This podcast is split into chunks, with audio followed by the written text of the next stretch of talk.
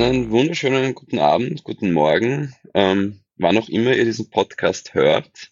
Ihr seid natürlich wie immer beim Rebella.de Podcast und wir sprechen heute über die E3. Zu Gast haben wir den Georg Pichler. Hallo. Der mit persönlichen Eindrücken äh, erzählen wird, weil er war äh, selber in, äh, auf, bei der, auf der E3. Habe ich recht, Georg? Ja, du hast völlig recht. Na, dann hast du ja frischen, also ganz, ganz frische Nachrichten, Nachrichten aus den USA mitgebracht.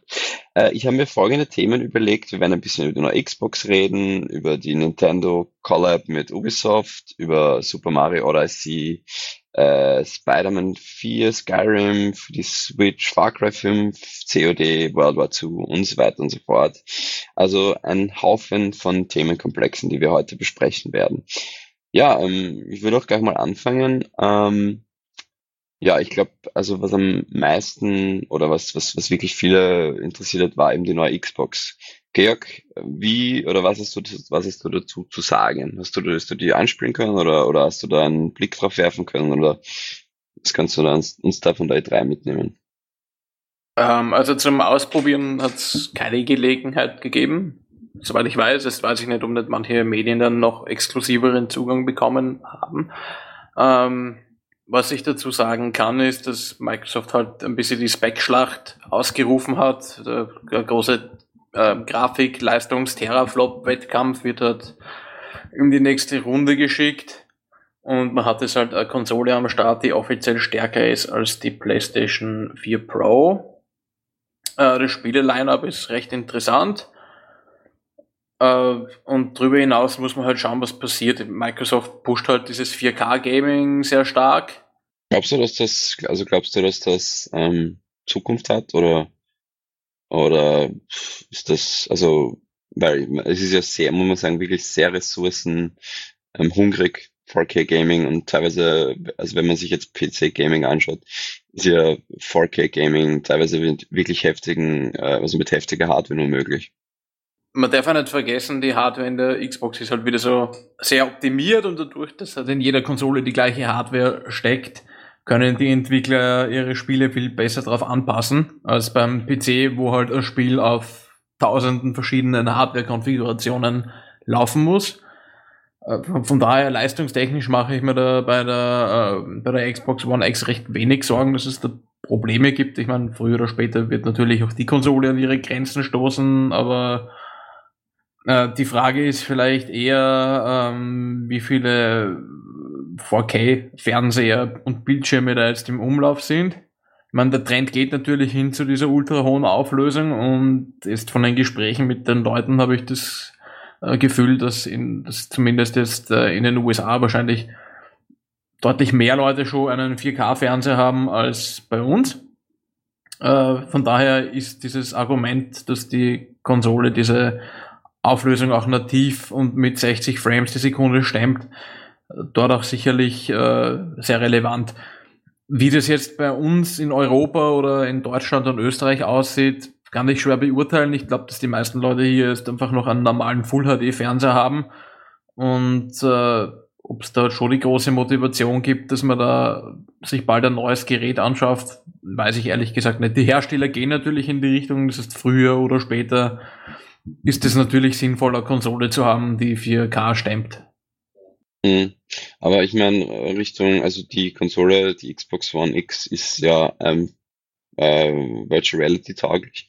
Da gibt's von Microsoft ähm, nichts in die Richtung, soweit ich das mitbekommen habe. Also die sagen immer noch, äh, so was ich vor kurzem gelesen habe, dass der Markt für VR immer noch Jahre entfernt ist. Also Leistungstechnisch bringt die, äh, bringt die Xbox One X natürlich Virtual Reality zustande.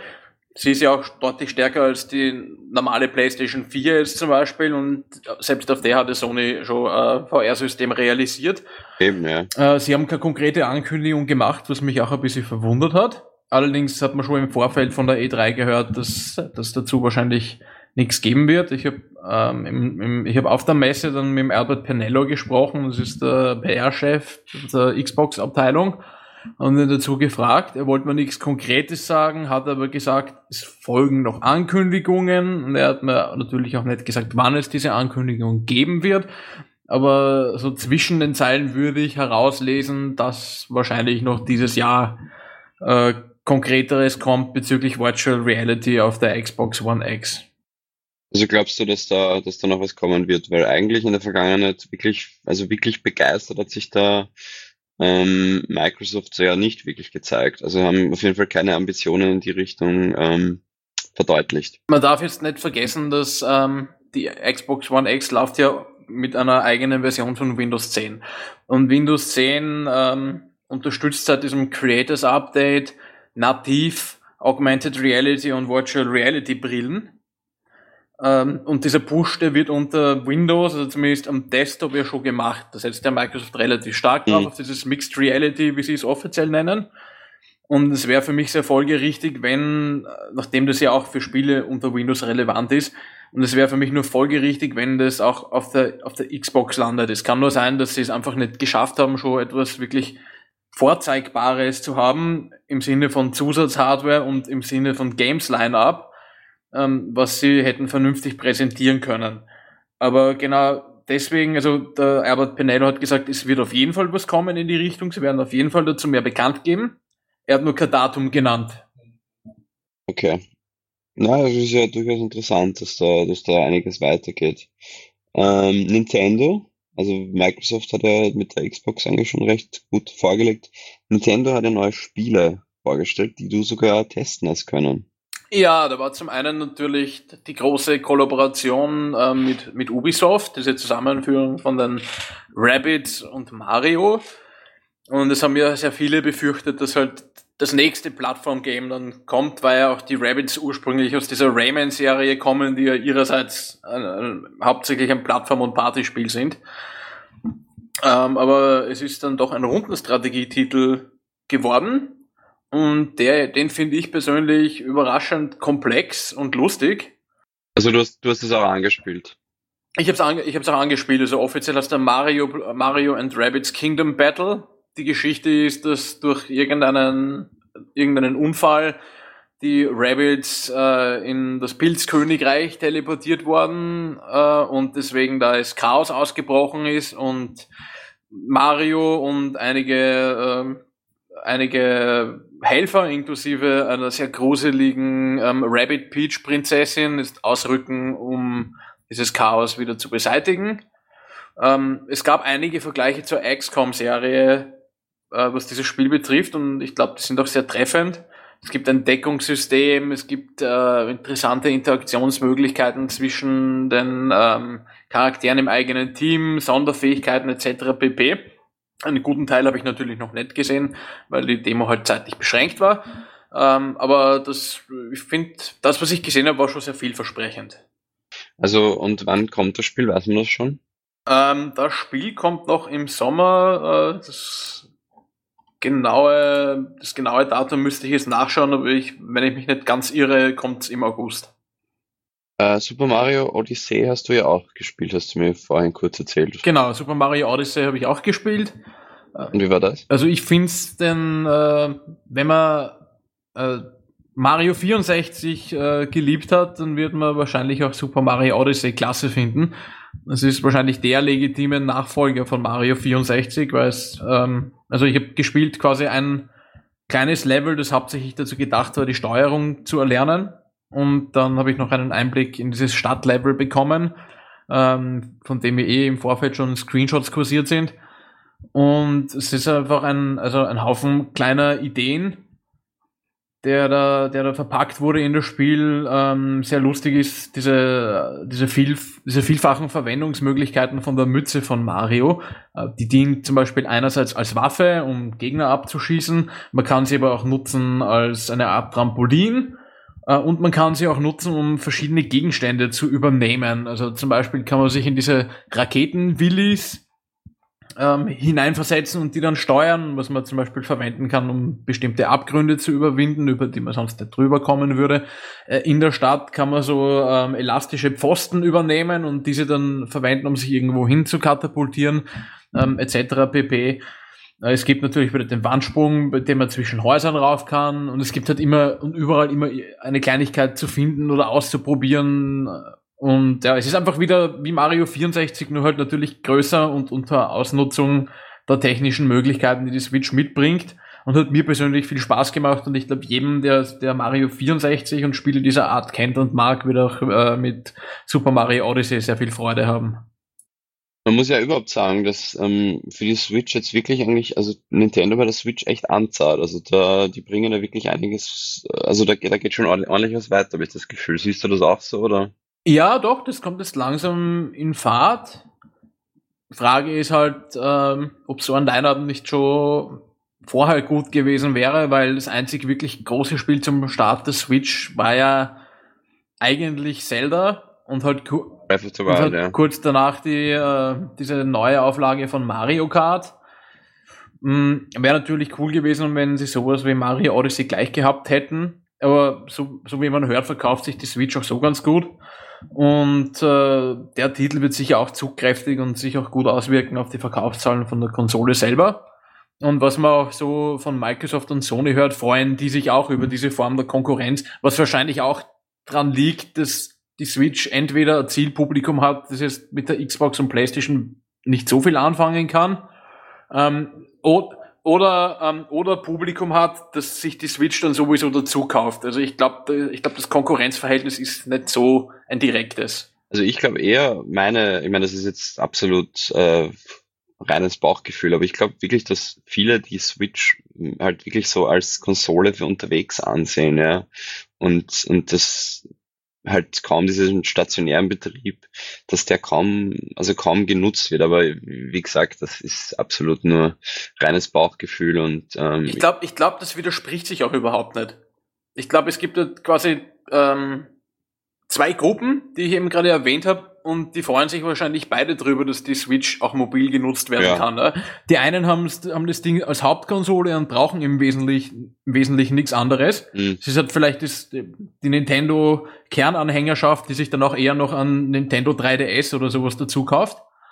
Äh, die werden das natürlich auch mobil nutzen und die Leute, die mit der Switch einfach ihr, ähm, ihre Xbox, Playstation oder beide ergänzen, die freuen sich sicherlich auch, dass sie unterwegs dann Mario oder Zelda spielen können. Ich muss ehrlich sagen, ich bin ja eigentlich ein leidenschaftlicher PC-Gamer und ähm, die Nintendo Switch ist die erste Nintendo-Konsole, die ich mir wahrscheinlich sogar kaufen werde. Also ist auf jeden Fall ziemlich interessant, weil mich hat am meisten angetan, dass dieses mobile Gaming, also dadurch, dass, also dadurch, dass man wirklich halt überall damit spielen kann und da teilweise wirklich gute Spieler sind, ähm, ist das, ist das deshalb für mich halt so interessant. Aber ja, bis, bis halt wirklich noch gute Spiele kommen ähm, oder bis halt eine Fülle an guten Spielen kommen, wird dann noch ein bisschen an Zeit vergehen. Mir geht's da ähnlich, wenn ich das ergänzen darf. Ich bin ja eigentlich auch hauptsächlich PC-Spieler. Das hat man dann auch gemerkt, jedes Mal, wenn ich auf dieser Messe einen Shooter angetestet habe, mit Controller. Dazu, dazu noch mehr, ja. ja. Dazu kommt dann später noch mehr. Ähm, und die Switch spricht mich auch an. Allerdings bin ich mir nicht sicher, wie, wie viel ich jetzt diese Möglichkeit, mobil damit zu spielen, wirklich verwenden würde. Bei mhm. mir geht's dann doch mehr um das Spieleportfolio, weil eigentlich will ich schon unbedingt ähm, das neue Zelda spielen. Das und, ist wirklich gut, ja. Und so, so, so Titel wie, wie Mario und Rabbids oder Mario Odyssey sprechen mich natürlich auch an natürlich hat es immer noch diesen Wermutstropfen, dass ich mir denke, wenn Nintendo wollt, könnten sie das auch für andere Plattformen umsetzen. Es gibt ja technisch keinen Grund, warum man solche Spiele nicht auch für den PC releasen könnte. Hm, ja, ich meine, das ist halt ein Alleinstellungsmerkmal. Also das machen die ja nicht ohne Grund. Also natürlich, das ist Gang und Gäbe. Es gibt ja auch Xbox und PlayStation Exklusivtitel. Eben, eben ja, so Exklusivtitel genau. Ja. Was ja auch lustig ist, ähm, oder wor worüber, glaube ich, am meisten gescherzt wurde äh, im Rahmen der E3, war ja, dass Skyrim für die Switch kommt. Ähm, also Skyrim ist ja schon, muss man echt sagen, im Computer oder in, in Gaming-Zeitalter uralt, ja. Aber es kommt trotzdem auf die Switch und es wird wahrscheinlich, also ich kann mir das schon vorstellen, dass das ganz lustig ist. Was, was sagst du dazu?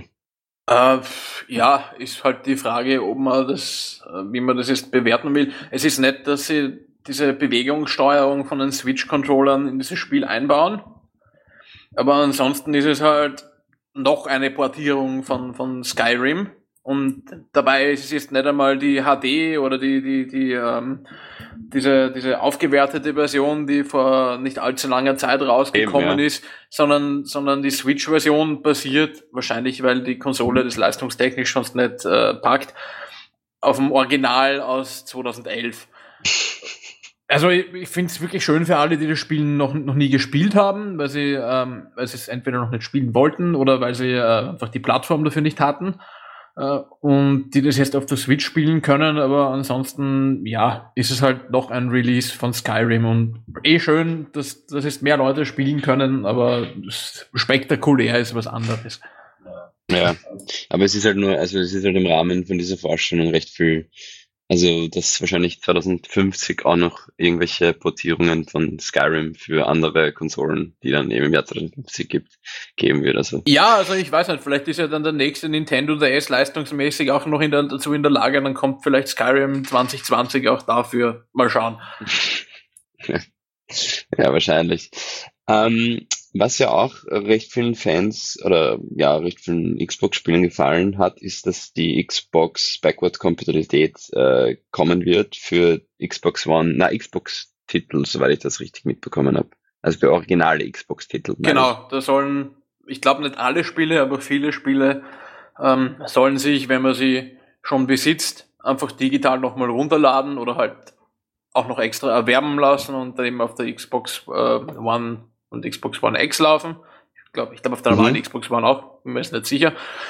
Äh, ja, also die, die Hardware ist natürlich in der Lage dazu, diesen alten Prozessor dazu emulieren oder wie auch immer sie es machen. Äh, der Hype war auch groß, als sie das Feature ähm, vorgestellt haben, also da in, in der Halle im Galen Center. Wobei man natürlich immer sagen muss, äh, die Abschätzung von der Publikumsreaktion ist ein bisschen schwer, weil halt dann doch ein großer Teil des Publikums auch Mitarbeiter sind äh, von, von Microsoft und der Xbox-Abteilung. Wie bei Apple immer. Da klatschen ja auch immer alle wie wild, auch wenn es die Vorstellungen jetzt, sage ich jetzt einmal, eher äh, verschmerzbar sind in puncto Innovation. Wobei ich sagen muss, ich habe schon das Gefühl gehabt, dass auch ähm, deutlich äh, mehr Leute als jetzt nur vielleicht die Microsoft-Angestellten recht begeistert darauf reagiert haben. Da stellt sich immer die Frage, ähm, wie berechtigt dieser Hype ist. Es ist cool, dass, dass es möglich ist, natürlich, weil immerhin besitzt man diese alten Spiele, ja, mhm. und freut sich, wenn man sie dann immer noch nutzen kann, selbst wenn die alte Xbox mal den Geist aufgibt, beziehungsweise, dass man die alte Xbox nicht immer herauskramen muss dafür. Die Frage ist halt, und ähm, da, da ähm, also diesbezüglich habe ich, habe ich eine Frage auch an den ehemaligen Sony ähm, Entertainment-Chef gestellt. Genau, du hast ja, genau, du hast ja nachgefragt sogar, warum das nicht für die, für die ähm, Playstation kommt. Also ich habe ähm, über das Thema Rückwärtskompatibilität auch mit Jim Ryan gesprochen. Das ist der ehemalige Chef von Sony Interactive Entertainment und jetzt der Marketingleiter. Und ähm, der hat gemeint, dass, äh, dass das halt nicht relevant ist und dass das für die PlayStation 4 und 4 Pro kein Thema ist, weil, äh, weil das ein Feature ist, das eigentlich niemand verwendet. Also es wird so selten genutzt, dass es nicht wirklich was bringt, das, das einzuführen. Es wird halt nur viel darüber geredet.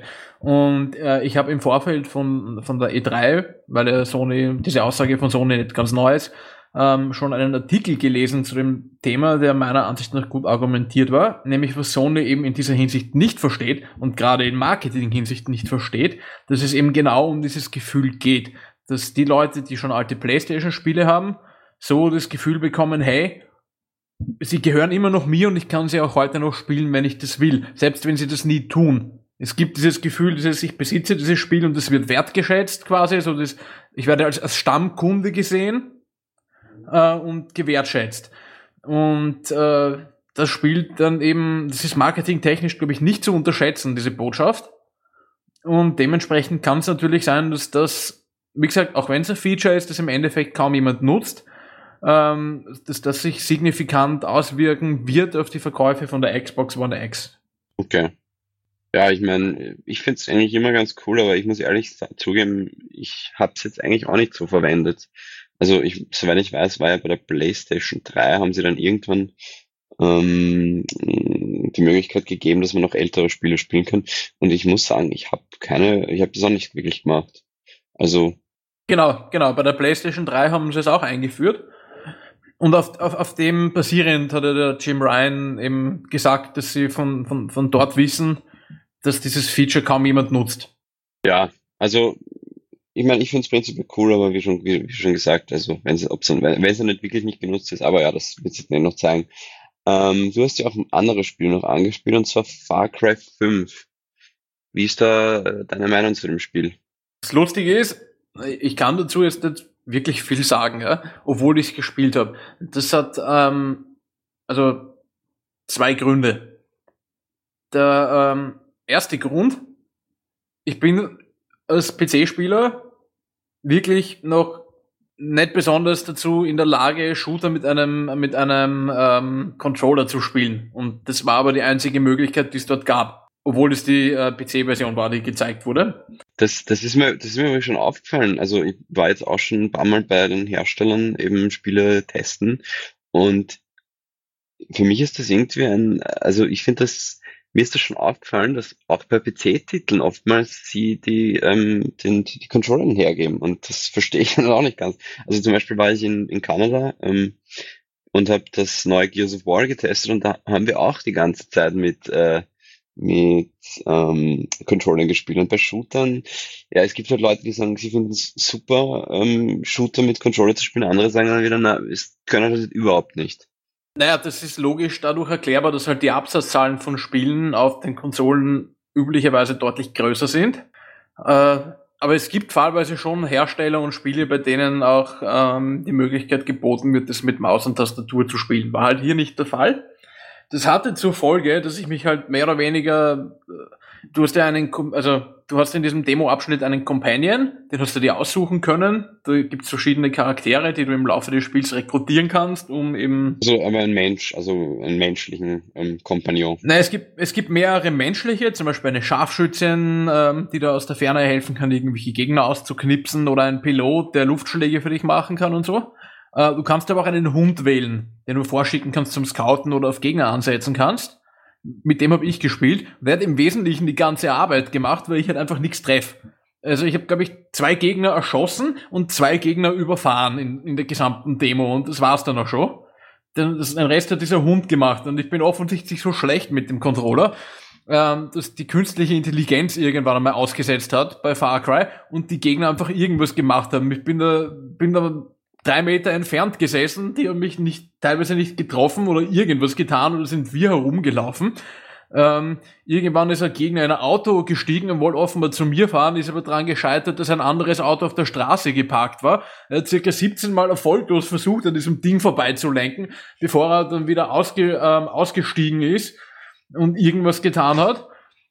Ähm, das heißt, ich kann jetzt zumindest, was, was die Gegner und so weiter ähm, betrifft, nicht viel sagen, weil die KI war einfach kaputt. Also die hat, die ist nicht damit klargekommen, dass ich so schlecht bin, glaube ich, oder ich weiß, oder vielleicht waren es einfach nur zufällige Bugs. Also ganz ehrlich, wenn dich sogar schon ein, eine Konsole roastet, dann sollte man sein eigenes Leben hinterfragen, oder? Wenn sogar die KI schon zu schlecht ist.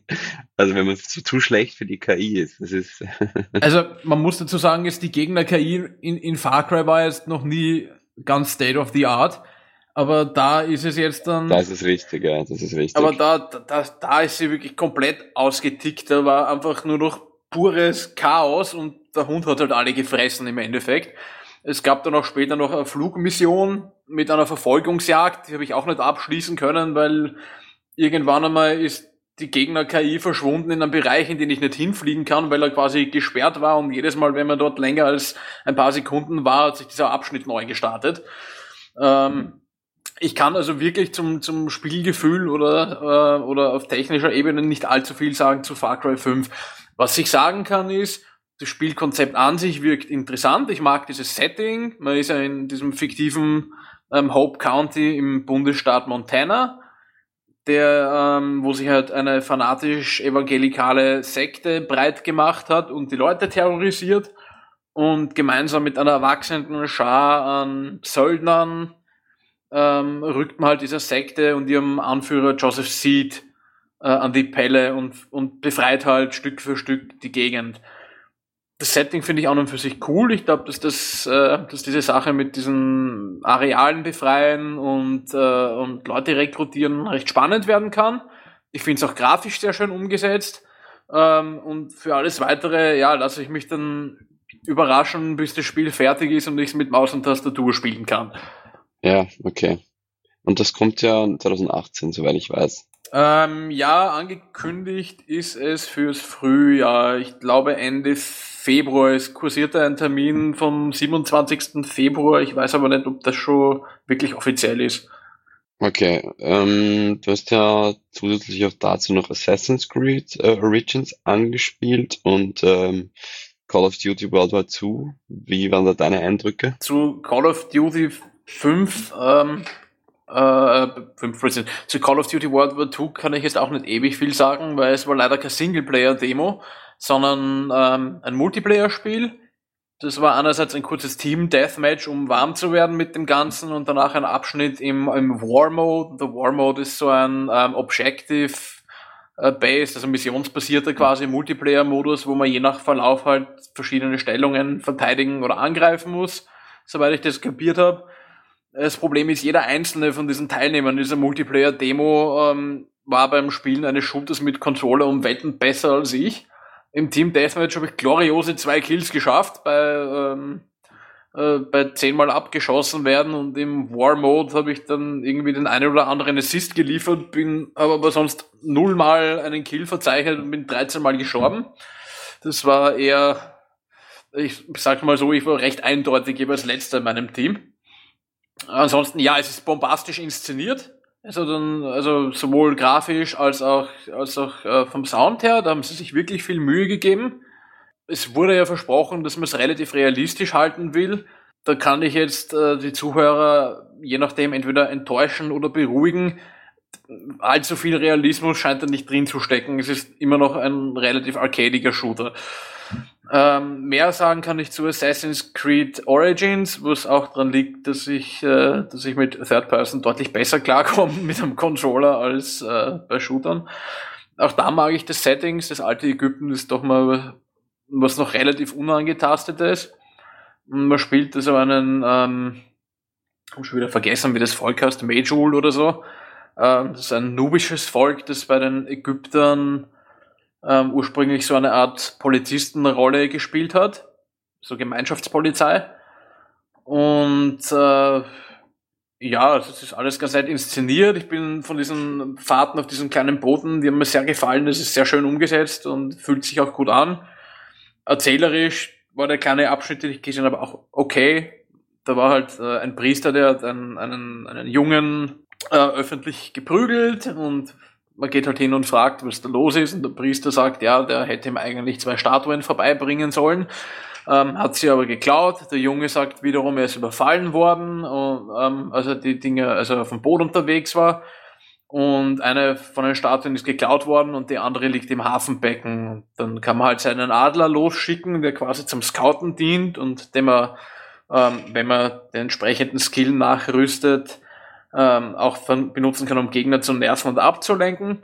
Und ja, so findet man dann quasi die Wegpunkte, stellt sich heraus, der hat nicht gelogen, also paddelt man da raus ins Hafenbecken und taucht ja eine Statue rauf und dann muss man halt auf dieses Schiff von den Banditen, die sich die andere Statue gekrallt haben und kann sich da halt aussuchen, wie man da jetzt vorgeht. Man kann da jetzt versuchen, irgendwie einen Stealth-Approach zu machen und die alle hinterhältig zu meucheln. Man kann Schwert schwingen, in Rambo-Manier da auftreten. Ich habe ähm, so einen gemischten Ansatz gehabt. Ich habe die ersten paar Leute erdrosselt. Ähm, den einen habe ich dann ein bisschen zu öffentlichkeitswirksam ähm, beseitigt. Dementsprechend habe ich den Rest dann halt äh, mit dem Schwert erledigen müssen. Es hat sich alles ganz gut gespielt. Die KI war natürlich nicht megamäßig hochgedreht, sonst wäre ich da sehr schnell ähm, gestorben. Aber ähm, das war schon ganz lustig. Also ich glaube, wer, wer Assassin's Creed mag, wird es auch mit Assassin's Creed Origins recht gut bedient sein klingt eigentlich klingen beide Spiele ganz, ganz schön vielversprechend. Also die kommen ja auch. Wann kommen die, weißt du das? Es kommt am 27. Oktober für PlayStation 4, Xbox One und den PC. Okay, gut. Ähm, und zuletzt hast du ja auch gesagt, ähm, hast du mir vorhin auch ganz kurz erzählt, dass eine Überraschung war für dich das PlayStation Playlink. Also eine positive Überraschung. Was ist das genau? Also kannst du uns da noch ein bisschen was dazu erzählen? Playlink ist eine Sammlung an verschiedenen Minispielen für die Playstation. Die werden aber nicht mit dem normalen Controller gespielt, sondern ähm, mit dem Smartphone. Man muss sich im Wesentlichen nur in das gleiche WLAN begeben, in dem, man, in dem die Playstation schon drin hängt und kann dann teilnehmen. Die einzige Voraussetzung, und auch das nicht für jedes Spiel, ist halt, dass ein halbwegs funktionaler Gyrosensor an Bord ist vom Smartphone, aber das haben eh mittlerweile selbst die billigsten Smartphones normalerweise. Ähm, Voraussetzung dafür ist eine Playstation und der Rest braucht halt nur sein Smartphone und die entsprechende App. Ähm, das heißt, Sony geht damit natürlich eindeutig an die Masse und äh, will noch mehr Leute ansprechen, weil das äh, äh, ist halt mehr oder weniger der Frontalangriff und auch gedacht an alle Leute, die diese, die, die Playstation nicht unbedingt haben, aber trotzdem gern leichte Computerspiele haben. Ähm, angetestet habe ich ähm, mehrere Spiele schlag nur gerade die Namen nach. Also zum Beispiel gibt es ja das Spiel, das heißt That's You. Das ist für zwei bis sechs Leute und ähm, an und für sich vor allem dafür gedacht, direkt echt mit, mit Leuten zu spielen, die man ein bisschen kennt. Ähm, weil es werden halt Fragen gestellt, wie zum Beispiel, wer bestellt Lieferessen äh, und tut dann so, als hätte er selbst gekocht und dann muss man eben auf seinem Telefon einen von den anderen Teilnehmern oder sich selbst auswählen und wenn man den nimmt, für den sich auch die Mehrheit entschieden hat, dann kriegt man Punkte. Und da geht es halt um lauter so persönliche Fragen und, und Zeichenaufgaben und sowas. Und jeder nimmt halt vorher ein Selfie von sich auf, dass er ein bisschen manipulieren kann, ähm, mit dem er dann da, ähm, daran teilnimmt. Also ähm, das ist an und für sich ein sehr witziges Spielprinzip, denke ich, für Partys und so. Wenn man es jetzt gemeinsam mit, mit anderen Leuten spielt, die man überhaupt nicht kennt, so wie in meinem Fall ich und die drei Schweizer Journalisten, die da dabei waren, dann ist das ein bisschen äh, seltsam vom Gefühl her. Aber an und für sich ein, ein lustiges Spiel. Und dann gibt es Knowledge is Power, das ist halt ein klassisches TV-Quiz mehr oder weniger, mit, wo man verschiedene Kategorien wählen kann nach dem Mehrheitsprinzip. Und dann gibt es natürlich auch noch äh, so Boni, beziehungsweise so kleine Waffen, die man den Gegnern, äh, denen man die, die Gegner ein bisschen behindern kann, was zu tun. Zum Beispiel gibt's da etwas, das den Gegner zwingt, dass er zuerst die Antworten freiwischt, bevor er sie lesen kann und auswählen kann. Ähm, und da gibt's dann halt die Punkte danach, ob man die richtige Antwort hat und wie schnell man war. Ähm, dann gibt's auch noch ähm, Frantics. Da kommt der Gyrosensor zum, zum Einsatz. Da spielt man verschiedene ähm, Figuren und äh, hat halt mehrere Aufgaben in, im, äh, in der Testsession war das zuerst so eine schwebende Insel, wo man mit seinen Figuren drauf ist und man versucht sich gegenseitig runterzustoßen. Und da gibt es natürlich auch verschiedene Boni, die man einsetzen kann dabei. Und im zweiten Spiel ähm, ist man halt mit Fallschirmen runtergesegelt, hat dabei Gegenstände und Münzen einsammeln können. Und im Endeffekt ist es darum gegangen, so viel Zeug einzusammeln wie möglich und möglichst als letzter auch zu landen. Und das war recht witzig. Dann, äh, und dann sehr eindrucksvoll umgesetzt ist Hidden Agenda. Das kommt erst nächstes Jahr allerdings. Ähm, da ist, das spielt man mit insgesamt bis zu fünf Spielern und man verfolgt halt so eine Krimi-Story und man kriegt im Laufe dieser Krimi-Story, die wirklich mit sehr beeindruckenden ähm, Rendering-Szenen umgesetzt ist und die auch sehr gut erzählt wird, immer wieder Entscheidungen vorgesetzt, wie man jetzt ähm, vorgehen möchte als nächstes, wie man zum Beispiel mit dem, dem Angeklagten ähm, genau reden will, was man untersucht etc. pp. Und es wird halt auch noch Mehrheitsentscheid gemacht. Dann ähm, gibt es allerdings Karten, die man bekommt, mit denen man quasi alle anderen overrulen kann. Und ein Spieler kriegt außerdem eine Hidden Agenda, das heißt, er kriegt die, ähm, kriegt einfach eine spezifische Aufgabe, die, die, die keiner kennt, zum Beispiel, dass er versucht, dass irgendein Spieler das Ganze gewinnt, indem er am öftesten in der Mehrheitsentscheidung drinnen ist oder dass irgendeine bestimmte Entscheidung gefällt wird, keine Ahnung, verschiedene Dinge halt, ja. ähm, was das Ganze spannender machen soll. Das hat sich schon mal relativ vielversprechend noch ange, ähm, angelassen und ich finde es einfach extrem atmosphärisch umgesetzt. Also der Wiederspielwert wird sich in Grenzen halten, weil es halt nur eine beschränkte Anzahl an möglichen Entscheidungen gibt und die Story wohl im Prinzip immer die gleiche ist. Ähm, aber umgesetzt ist es wirklich top. was ich nicht ausprobiert habe, ähm, was es auch nicht zum Ausprobieren gab, aber wohl kommen soll, ist dann auch noch ähm, eine Version von SingStar, also quasi äh, dem Karaoke-Spiel, das Karaoke-Spielreihe für die Playstation. Ja, das klingt ja ganz gut. Das klingt ja alles ganz, ganz gut. Ähm, ja, eigentlich war es das soweit mit den Spielen, die du angespielt hast. Jetzt erzähl mir noch ein bisschen, wie dir das Ganze gefallen hat. Also das war, du warst ja das erste Mal bei der E3, wenn ich weiß, und auch Los, noch in Los Angeles oder? Ja, es war überhaupt mein erster Trip, ähm, ähm, also westseits des Atlantiks. Westside, okay. In, in, Asien war ich ja schon ein paar Mal, aber äh, also auf dieser Seite noch nie. Äh, das Ganze war natürlich, was die Messe betrifft, zuerst mal überwältigend, weil es ist einfach eine Menge Organisationsarbeit auch dabei. Es sind ja, also wobei, wobei man sagen muss, der wirklich anstrengende Part findet vor der Messe statt. Da haben die ganzen größeren Publisher äh, halt ihre eigenen Events, so wie eben die Enthüllung von der Xbox One X Plus, dem Xbox Lineup, PlayStation 4 Lineup, ähm, Ubisoft hat eine eigene Präsentation, Bethesda hat eine eigene Präsentation, die übrigens sehr cool war, ähm, etc. pp. Und die sind halt alle unterschiedlich organisiert. Bei manchen kriegt man schon im Vorfeld, wenn man angemeldet ist, einen QR-Code, den zeigt man dann ähm, dort quasi vor, kriegt das Armband und ist da. Und ähm, bei anderen Events muss man zuerst irgendwo hinfahren und sich dieses Armband abholen, was ich persönlich für sinnlos halt. Aber vielleicht machen sie das einfach, um irgendwelche Leute, die nur zur Gaudi sonst hingehen, abzuschrecken. Ich weiß es nicht. Es macht das Ganze halt ein bisschen mühsam, weil man das alles irgendwie in den Terminkalender unterbringen muss. Ja, es ist also in der Hinsicht auch sehr sau anstrengend gewesen, aber sehr lustig. Also wenn ich die Möglichkeit habe, würde ich gerne noch einmal hinfahren. Äh, ich habe ja auch noch ein paar Spiele angespielt, die wir hier noch nicht besprochen haben. Da würde ich gerne einen Titel herausheben, der, im, der zum Xbox Line-Up äh, gehört und nächstes Jahr für Windows und eben die Xbox One kommen soll. Das Spiel heißt ähm, Sea of Thieves und ist ein Multiplayer-Piratenspiel, um es äh, ganz grob zusammenzufassen. Und ich glaube, dass das wirklich Massenpotenzial hat. Vor allem, wenn man oft mit, mit äh, Freunden einer Gruppe spielt. Ich habe das, noch nie, ich hab das noch nicht gehört, das Spiel. Also ich höre zum ersten Mal davon. Ja, es geht prinzipiell darum, dass man halt gemeinsam mit seinen Freunden eine Piratencrew bildet und man segelt halt durch so eine Art Karibik-Interpretation, die grafisch meiner Ansicht nach sehr stark an Monkey Island erinnert, überhaupt das ganze Flair von dem Spiel erinnert an Monkey Island. Ähm, und man teilt sich halt die Aufgaben auf diesem Schiff. Zum Beispiel, ähm, es bevor man losfahren kann, muss natürlich der Anker eingeholt werden und die Segel müssen gesetzt werden und irgendjemand muss das ganze Ding auch noch lenken. Der braucht dann auch noch ähm, Anleitungen von, von seinen Teamkameraden, weil sobald die Segel alle gesetzt sind, sieht man einfach nach vorne kaum noch etwas.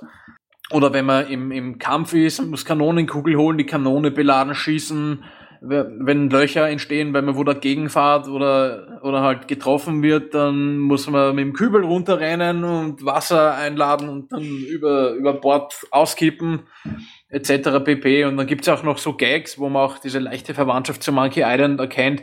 Zum Beispiel kann man, wenn man an Land will, muss man nicht unbedingt drüber schwimmen oder wenn man ein gegnerisches ähm, Boot entern will, muss man nicht unbedingt ähm, ganz nah hinfahren und dann rüber springen oder hinschwimmen, sondern man kann sich auch per Kanone rüberschießen.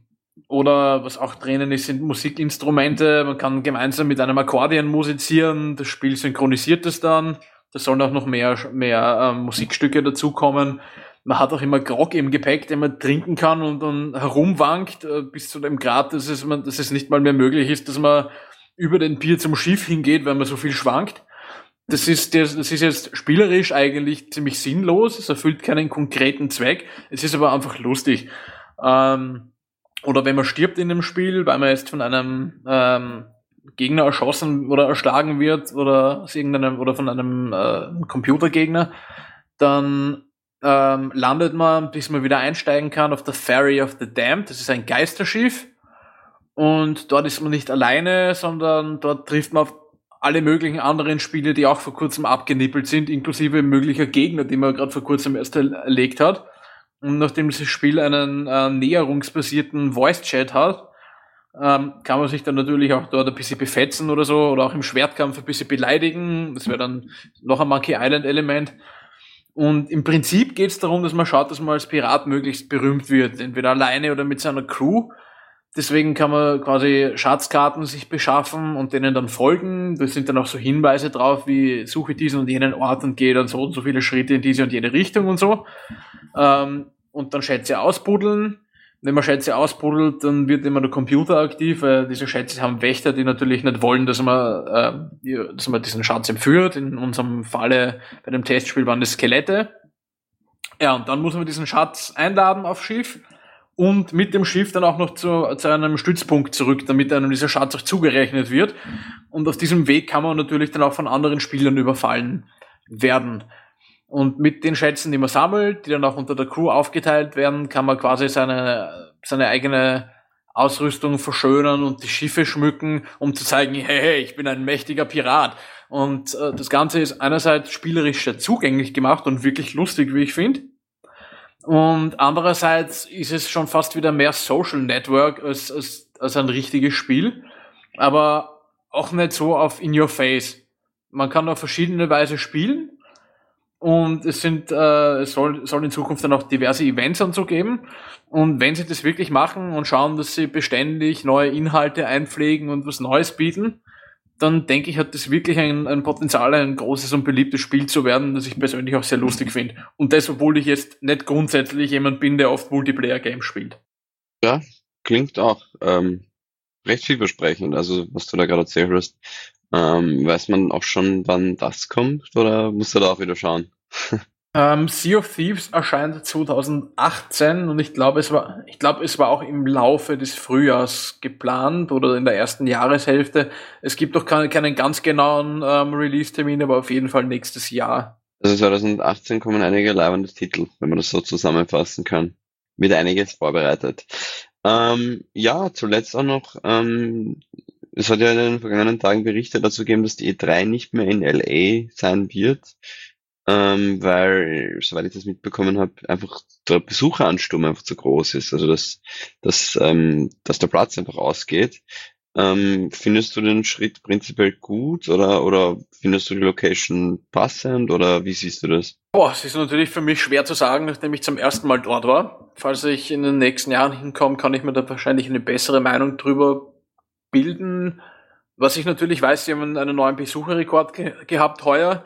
Ich bin den, den Besucherstau direkt vor der Eröffnung am ersten Messetag mal abgeschritten und war mehr als zehn Minuten unterwegs, bis ich am Ende von dieser Warteschlange war. Also es war doch schon einiges los. Äh, und es war in der Messehalle selbst teilweise auch schon wirklich eng, vor allem eben bei den Ständen oder bei, bei den Ausstellern mit diesen ganz großen Spielen.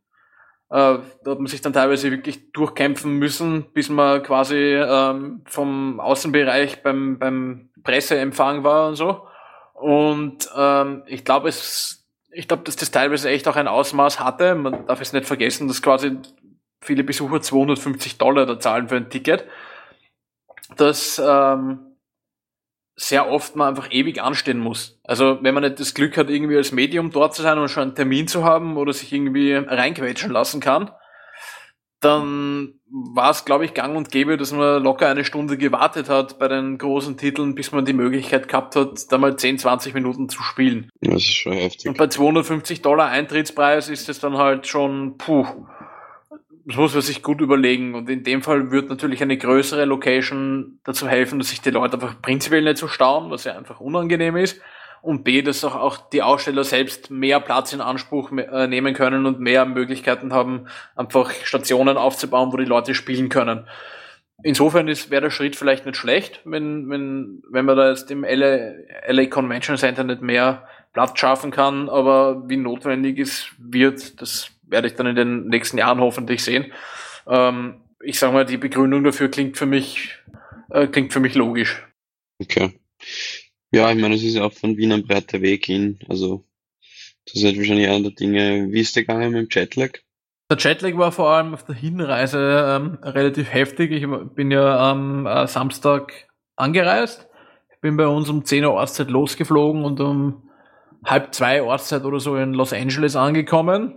Dort hat es dann Gepäckschaos gegeben, gegeben am Flughafen, weil irgendwie vom halben Flug aus Wien das Gepäck verschmissen worden ist. Da war dann zuerst nicht mal klar, ob das Gepäck jetzt doch in Wien ist oder ob das in LA irgendwo falsch geroutet wurde. Es hat sich dann zum Glück letzteres herausgestellt, aber das Ganze hat halt dazu geführt, dass ich noch zweieinhalb Stunden länger am Flughafen war. Ähm, die ersten Tage waren sehr arbeitsintensiv. Ich war jetzt bis Dienstag, als die Messe dann offiziell eröffnet hat, mehr oder weniger in so einem ferngesteuerten Zombie-Modus unterwegs und habe hab halt einfach Dinge abgearbeitet. Äh, dann bin ich am Dienstagabend irgendwann einmal einfach umgefallen und habe äh, von sieben am Abend bis Mitternacht geschlafen. Dann noch zwei Stunden bis ich gearbeitet und dann nochmal geschlafen und dann war der Jetlag endlich erledigt. Aber das war halt dann schon zwei Tage vom Rückflug wieder. Ähm, ursprünglich wäre geplant gewesen, dass ich einen Tag früher hinfliege. Das hat sich dann, äh, ist dann aus logistischen Gründen nicht gegangen. Ich glaube, wenn man einen Tag Vorbereitung hat, also wirklich einen Tag und nicht nur irgendwie äh, zehn Stunden, dann, dann glaube ich, kann man sich besser anpassen. So war es vor allem am Anfang recht anstrengend, aber ist dann wieder gegangen. Der Jetlag in die Gegenrichtung ist es meiner Wahrnehmung nicht so massiv gewesen. Okay. Ja, ich wäre es auch soweit. Also, so noch irgendwas hinzuzufügen zur E3 oder? Ja, also jeder, der sich für, für Games wirklich interessiert, der sollte jetzt schon mal gewesen sein. Ich würde sagen, wenn man es schafft, dass man quasi nicht nur zur Messe fliegt, sondern auch äh, Los Angeles oder welchen Standort die Messe dann in Zukunft auch haben wird, ähm, sich das auch anzusehen, dann zahlt sich das, glaube ich, schon aus als kleiner Urlaubstrip. Es ist, es war eine sehr lustige Erfahrung insgesamt, trotz aller Anstrengungen. Ähm, und ja, ich würde ich würd natürlich gern wieder hinfliegen, wenn sich das ergibt und würde dann, würde dann natürlich auch wieder per Podcast Bericht erstatten. Na perfekt, dann sind wir schon, sind wir, sind wir schon gespannt, wie was uns dann nächstes Jahr wieder zu erzählen hast dazu. Ähm, ja, ich bedanke mich ganz herzlich, Georg, für das doch längere Gespräch. 50 Minuten haben wir jetzt insgesamt gesprochen, aber hat sich ausgezahlt auf jeden Fall. Ähm, Leute, wenn euch das Ganze gefallen hat, dann ähm, abonniert unseren Podcast, liked ihn auf Facebook, teilt ihn auf Facebook, ähm, verbreitet ihn einfach, dass auch mehr Leute uns zuhören. Und ja, von meiner Seite gibt es nur mal einen schönen Abend, morgen oder was, was auch immer zu wünschen. Und bis zum nächsten Mal. Habt eine feine Zeit. Ciao.